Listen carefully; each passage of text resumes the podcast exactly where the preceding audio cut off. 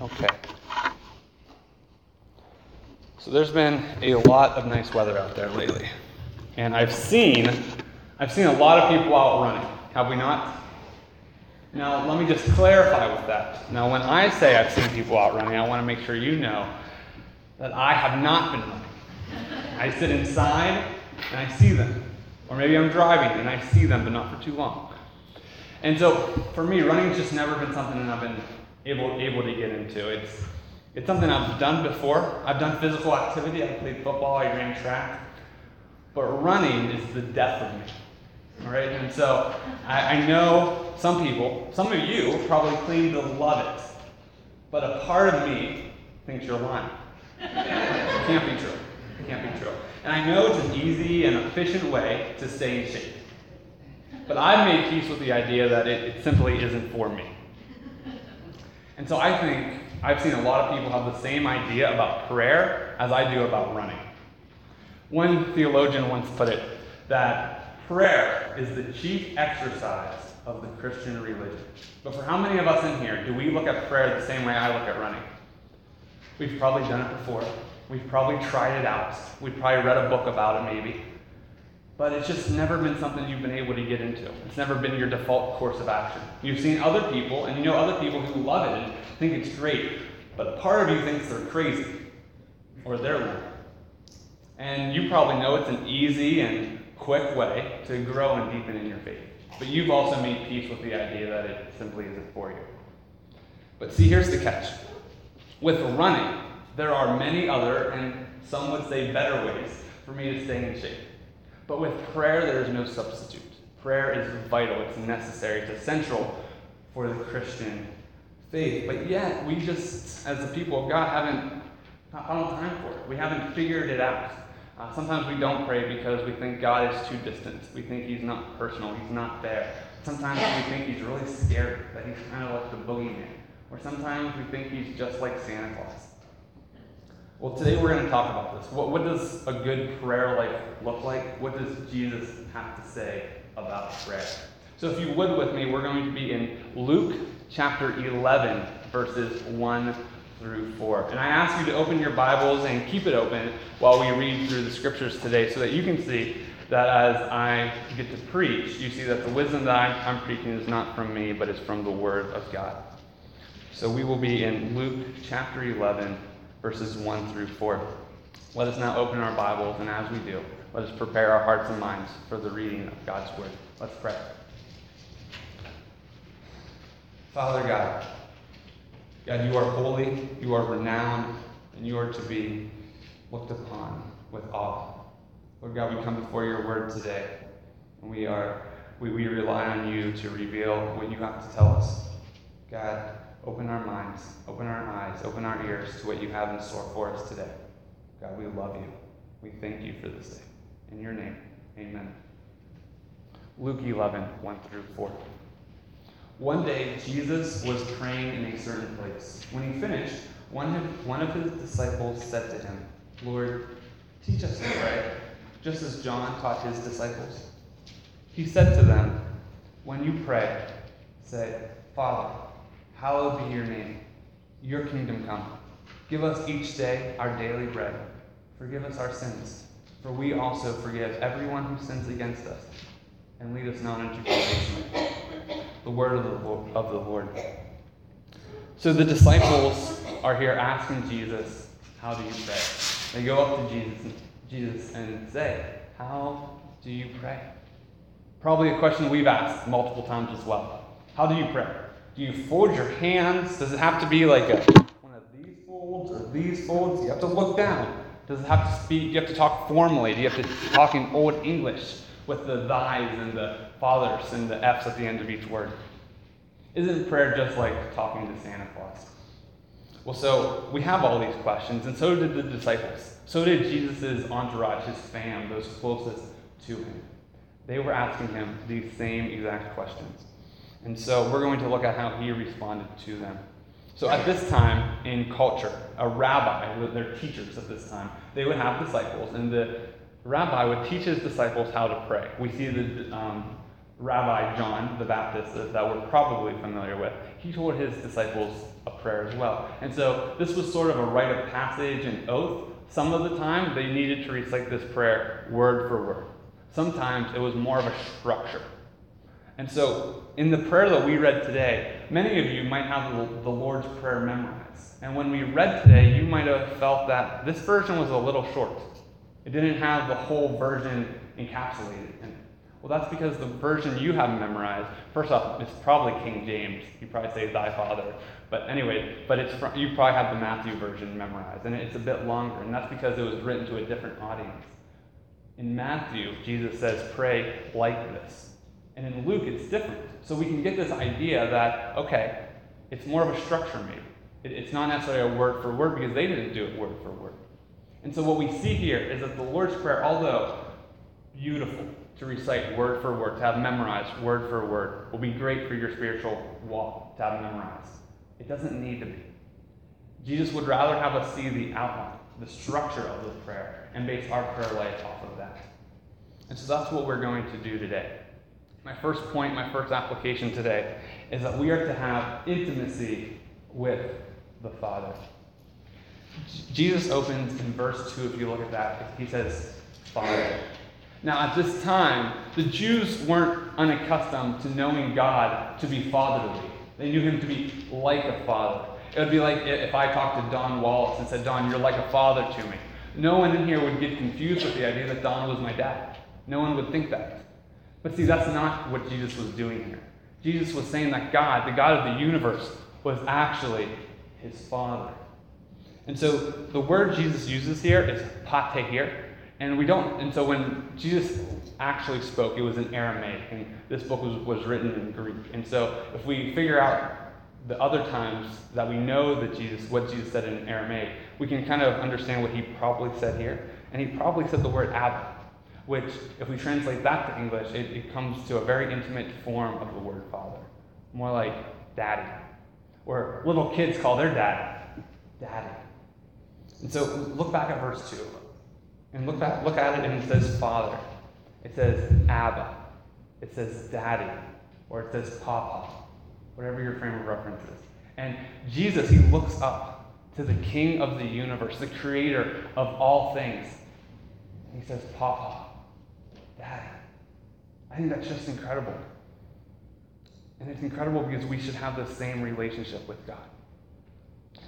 If you remember, back when you were a youngster um, and there was a thunderstorm where you had a, a, nightmare, and you rolled out of bed and you ran over to your daddy. Uh, it was probably a long time for some of us, probably just a few years ago for a few of us.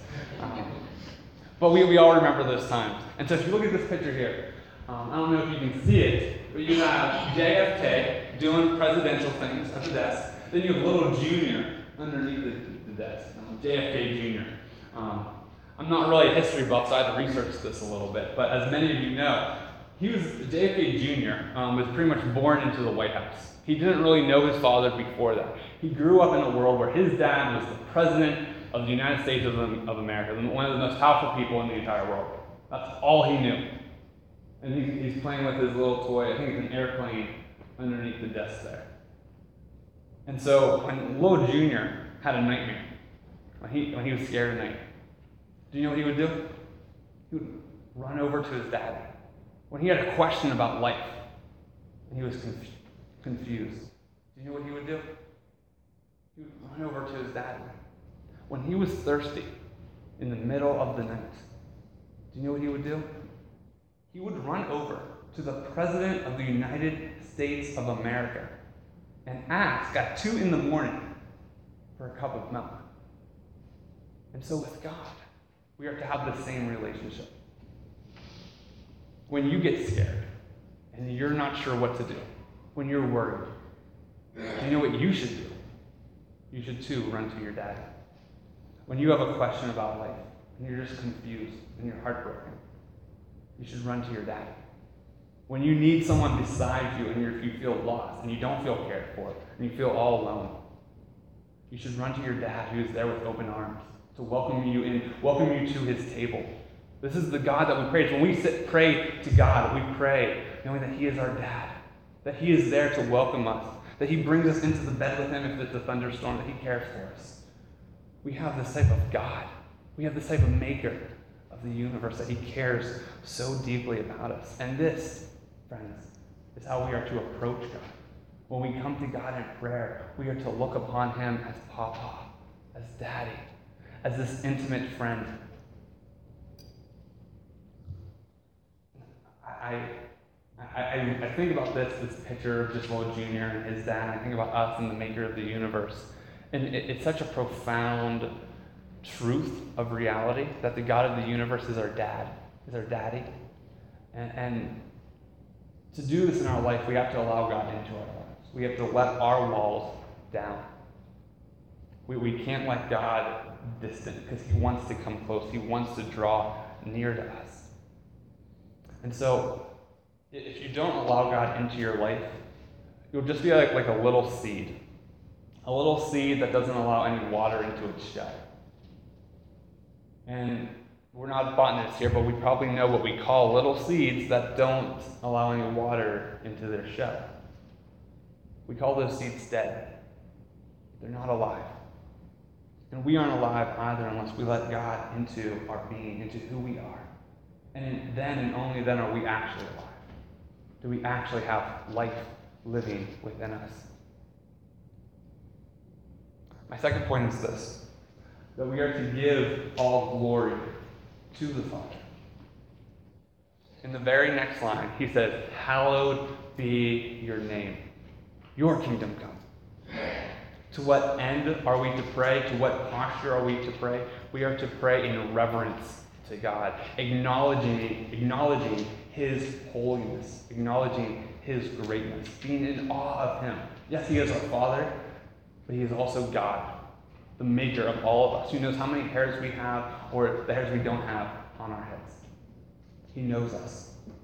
We should recognize Him. Uh, God's holiness, what that means is that God is distinct that God is separated from us. Uh, John Piper put it this way He said, God's holiness, what that means is that God is distinct and separated, that He is in a class by Himself. He is infinite perfections, infinite greatness, and infinite worth. His holiness is what He is as God that nobody else is. It is His quality of perfection that can't be improved upon, that can't be imitated, that is incomparable that determines all that he is, and that is determined by nothing outside of him. It signifies his infinite worth, his intrinsic infinite worth, his intrinsic infinite value. So when we think of God, we should think of this. We should think of his holiness, that he is powerful, that he is just, that he is mighty, that he is magnificent, that he is awe inspiring. When we think of God, we should think of his all consuming, glory. We should think of his consummate and collective glory of his nature. So when we come to God in prayer, yes, he is our Father, but he is also God. And that needs to be recognized, and that should be known in our hearts and in our beings and in our daily life. In prayer, this is what we should be focusing in on. This should be defining our prayer life in many ways. That God is glorified and we are not. I know John talked about it a number of weeks ago that John the Baptist says that Jesus must increase and I must decrease. In our prayer life, that is also true. In our prayer life, we give glory to God and not ourselves. See, compared to God, nothing is worth giving any credit, any glory, any recognition to. Because God is the one who is holy. He is the creator of all things. And He is the one who is deserving of all things as well. It's really easy for us to pray for ourselves a lot of the time and not orient ourselves to God. And so, in the Lord's Prayer, I believe we get this picture that we should be praying for God and to God. And that should be our posture in prayer. So, so far, we have, we should have intimacy with the Father, and we should be giving all glory to the Father. My third point have full dependence on the Father. Look here at the rest of the passage. He says, Give us each day our daily bread. Forgive us our sins, for we also forgive everyone who sins against us. And lead us not into temptation. Previously, we just had two statements about God Hallowed be your name, or our Father, and hallowed be your name, your kingdom come. Two statements about Him. Now we have three, three requests for us as the people of God. Um, also, just something I wanted to pinpoint right now is that from the beginning of the prayer, we say, Our Father. This is something that we do together. He is our Father. This is not an individualistic prayer, it is a corporate endeavor. So, yes, we can do it individually, but it is also corporate, and we can't lose that Christian community that is written right into Scripture. But so we had three requests here Give us our daily bread, forgive us our sins, and lead us not into temptation. Now, daily bread. I know not all of us in here even eat bread. There's many diets that exclude it, whether it's for dietary reasons or um, allergy reasons. And so, if all this passage was saying was saying that we should pray for bread. Now, I'm okay with that, but I know many of, in, many of you in here aren't okay with that. Many of you are like, I just got to scratch this line out because I don't need to eat any bread. Thankfully, the scriptures are a lot more deep than that. Um, so when we pray for our daily bread, we're praying, praying for the necessary um, things we need for this day. We're praying for our daily provisions. Okay? And so at this basically what we are doing is we're saying that God, I want to, I'm asking you to provide for me all that I need for today. Okay? And so that's a little scary. That's a bit scary because you're saying I'm not I'm not able to provide for myself, but only God provides for me. He's the one who provides the muscles in our body, the air that we breathe, the sun that shines upon us, the air that is in the air. He provides all things for us. He provides our daily needs. So that includes our bread, it also includes our ice cream. And so it kind of goes all over the place. And so you might ask, this is something I would wonder, why don't we just ask for everything? That God just provides for tomorrow, too. Why do I just need to limit God to today? God is more, more than enough capable of providing for me for forever. Well, let's look at the Old Testament, then I'll give a modern day example. In the, in, um, with the Israelites, when they were traveling through the wilderness, they, they were hungry because they were in the desert. And God let down from the skies something called manna. It was a type of bread, but they called it manna, which means, what is this? Um, and God said, I'm going to provide for you on a daily basis. Rely on me, be dependent upon me. And if any of the Israelites tried to hold any of the bread for the next day, it would go back. God didn't allow them to depend on themselves. God made it sure that he had to depend, they had to depend on him on a day by day basis. And so think about us. Think about the daily vitamins or medications we take. Imagine if you told your doctor, hey, doc, I'm just going to take all my medicines for this year today. I think I'll be all right. Like, and for the same reason, if God gave you everything that you needed for the rest of the year, you wouldn't be able to handle it. You wouldn't be able to cope. It would crush you. And so, God wants us to provide on Him daily. And th- this will not only make us dependent, it will shape us as people. It will shape us as people of humility and of dependence. Going to the second or to the third request, where it says, "Lead us not into temptation." For God to not lead you into temptation, you already have to bow down to Him and allow Him to lead you. So if you're not even allowing God to lead you, how can you ask Him not to lead you into temptation? Another area he's at, we're asking God, saying, God, I am dependent upon you. I am following you. Lead me. As you are leading me, don't lead me into temptation. Lead me to follow you. I think of, um, I watched this really angsty teenage show called The 100. And um, there was this scene where the one guy was walking through a minefield, and he had to test to see where the mines are. And the crew behind them had to step exactly where he stepped, or they might step on a mine and blow up. Wouldn't be good. And so I think with God the same way. God is leading us through this minefield, and we need to follow Him step by step. Our Christian faith we should invest in to know who God is because there's a many there's many leaders out there who are going in the wrong directions. And we need to follow God and allow him to lead us.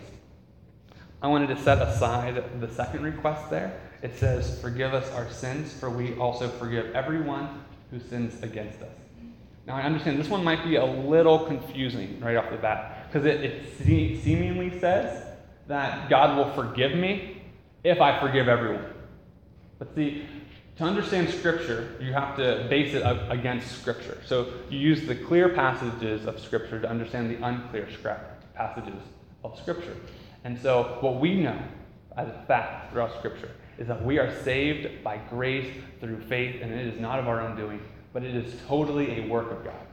So if that's true, then this can't be saying we must do to be this. It can't be saying do to be. But what we can understand it to mean is that if, if you know the forgiveness of God, or when this becomes true in your inner being, when you really know God, then you will forgive those who have wronged you. Amen. If you have been reconciled to God, how can you not be reconciled to your brothers and sisters? So that's what this is saying. It is saying, God, I know your forgiveness. I rely on you full heartedly, knowing that you have forgiven me of all the wrongs that I've ever done. And so, because of that, I forgive those around me. But I would have to say that it's a lot, that's a lot easier said than done. It's a lot easier to say, God, I forgive everyone because you've forgiven me. And I think that goes right back to dependence because we don't depend on God for our salvation. See, we have all these things in our life called idols. If there's anything in your life that if it was taken away, that would just crush you completely, that's probably an idol. We all probably have many of them. If you've ever caught yourself saying things like, as long as I have a job, I'll be all right. As long as so and so's in my life, I'll be all right. As long as they don't find out about who I really am, I'll be all right. What those are are idols. Idols are good things that we turn into ultimate things. And so it could be anything from a, a position in life a girl, a boy, a relationship, it could be popularity, cars, sports, looks. What's on the top of your mountain? What are you striving for in life? That is your idol. And if your mountain, if your idol isn't God, then you're not going to rely on Him full heartedly, and you will not be able to forgive those around you. You will not be depending upon God. We need to let go of these idols. One theologian once said that our hearts are an idol factory. We do all that we can. We look around at ourselves and we're like, idol, idol, idol. We want idols because God scares us. Being on a, just coming out of college recently, doing group activities is horrible because you have to rely on other people for your grade. It's not a fun endeavor. And here, God's saying, rely on me for everything. I got you. That's scary. We want to do it ourselves. We want to say, well, I'll do enough good works. I'll do it, uh, enough charity. God, accept me if I do this. God's like, I've already accepted you. Welcome. So, looking at this prayer, I, I ask you do you depend on God to provide for your every need? Do you depend on God for salvation to be able and willing to forgive others?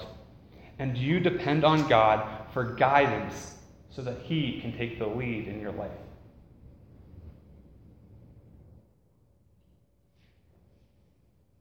And I ask, do you pray like this? Do you pray with this intimacy, knowing that you're talking to your dad, knowing that you're talking to your father? Do you pray recognizing the holiness and renown of God's name? And do you pray depending on Him for every step that you take? If I could take a step aside for a moment, I could say no.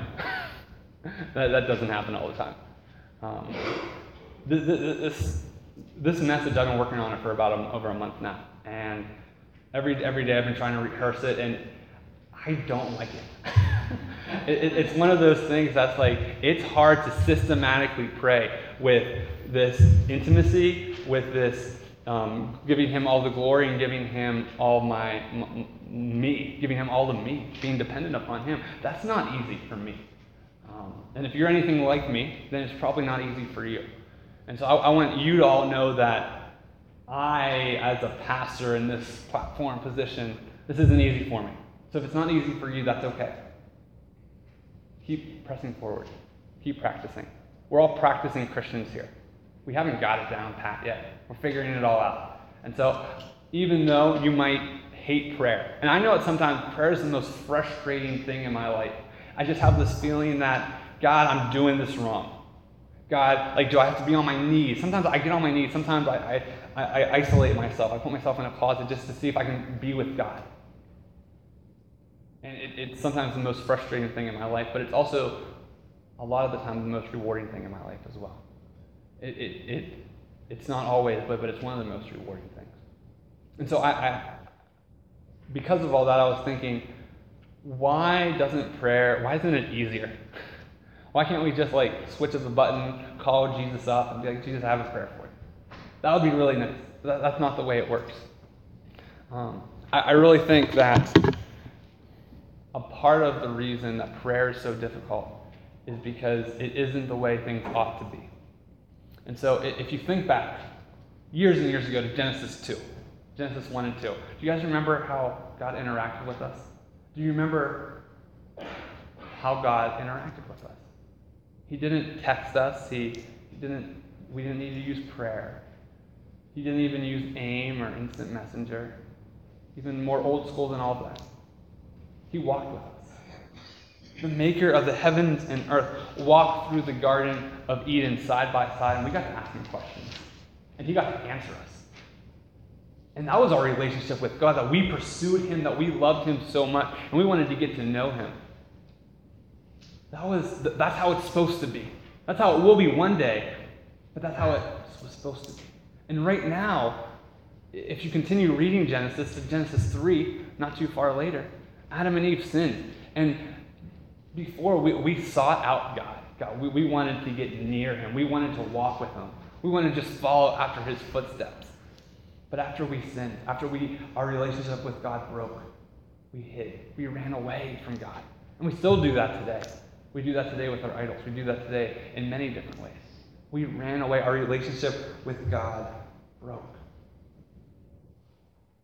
And so since then, we've had to rely on prayer. Prayer has been our, our one access to God. But see, 2,000 years ago, when Jesus walked the earth, he gave us a foretaste of what things will be like. He also gave us a foreshadowing of how things can be for us today. And so when Jesus was on earth, um, I don't know how many of you know this, but Jesus was God, and Jesus, once again, walked with us. And his disciples, his entourage, they got to ask him questions. People would come to him in, the dark of night and ask Jesus questions. And he would give them his time. He would answer them. He, he, would, he would care about us as his people. It, it didn't matter if they were blue collar or white collar, he cared about us. And Jesus showed us what our relationship will, with God will be like someday. But he also showed us what it can be like today. See, Jesus said some crazy, crazy things. But I think one of the craziest things Jesus said was that I and the, fa- and the Father are one. Wouldn't it be incredible if you could honestly say that? That I and the, the creator of the universe are one. We're so close. We're like two peas in a pod.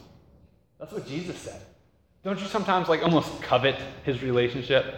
Um, I used the word lust when I was preparing. I thought that was inappropriate. But don't, don't, we sometimes? We look onto Jesus' relationship with God, the Father, and we're like, dang, I want that.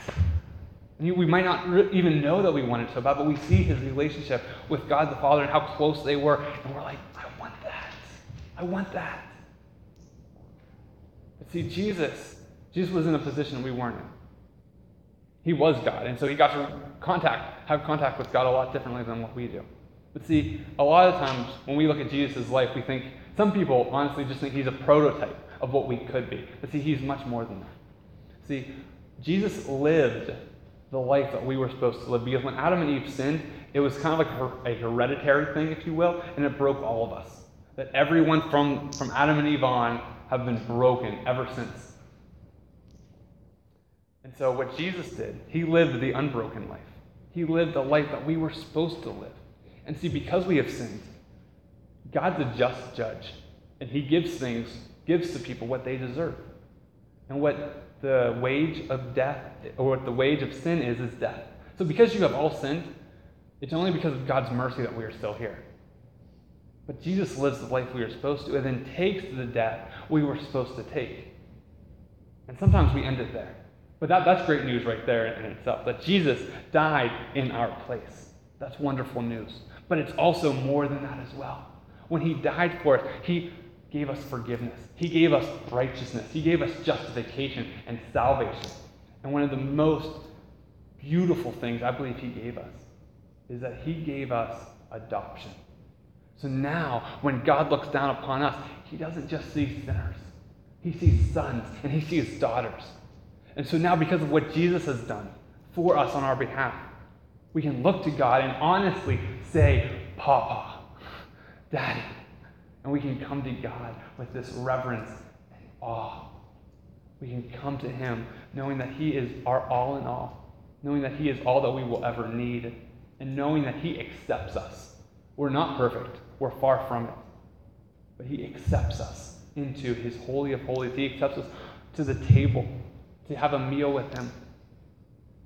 And so in prayer, we need to remember this. In prayer, we need to remember the gospel. And every time I preach, you better be ready. I'm going to say the gospel every week because you should be telling yourselves every day. And so I'll just be that secondary reminder on Sundays. I want you to know that the gospel is that God has done what you needed to do and died because you couldn't do it. And he accepts you to his table. And he accepts you as sons and daughters. And that's good news because we are now free from sin. We are now free from all that this world holds us to. And now he calls us to himself. He calls us into this great walk with him. And that's a great thing because now someday we have been given the inheritance of Jesus. And because we are in Jesus, we will live forever with God. And we will get to walk alongside God in heaven. We will get to walk alongside Him down, down beaches, which I'm excited about, through valleys, through deserts. We'll walk beside God for years and years and years. And God will be there with for us because He loves us and He cares for us. So when we pray, when we look at the Lord's Prayer, I want you to see that we, we look to God with intimacy. We look to God knowing He is our Father. We also look to God because He is God, that He is sovereign, that He is powerful, that He is mighty. And we also come to God being dependent upon Him for our every need. And that's what our prayer life should look like. Like I said, it won't be easy, but as we take steps forward each and every day, you will grow in this, and your, and your relationship will God, with God will grow. So let us now pray together. Dear Heavenly Father, God, you make us gay. God, you make us glad. God, thank you for looking down upon us and seeing us as the apple of your eye. God, you are our Father. You are our Daddy. God, we thank you. God, you are mighty. You are the God of our, our fathers. You are the God of this world. You are the controller and creator of all things. Let us not forget that. Lord God, we pray that we are open to your leading today, that we are dependent upon you in all of our endeavors, that we rely on you and not ourselves for our salvation. Lord God, guide us in all truth. Allow us to know you more because you are love. In Jesus' name we pray. Amen. Thank you all.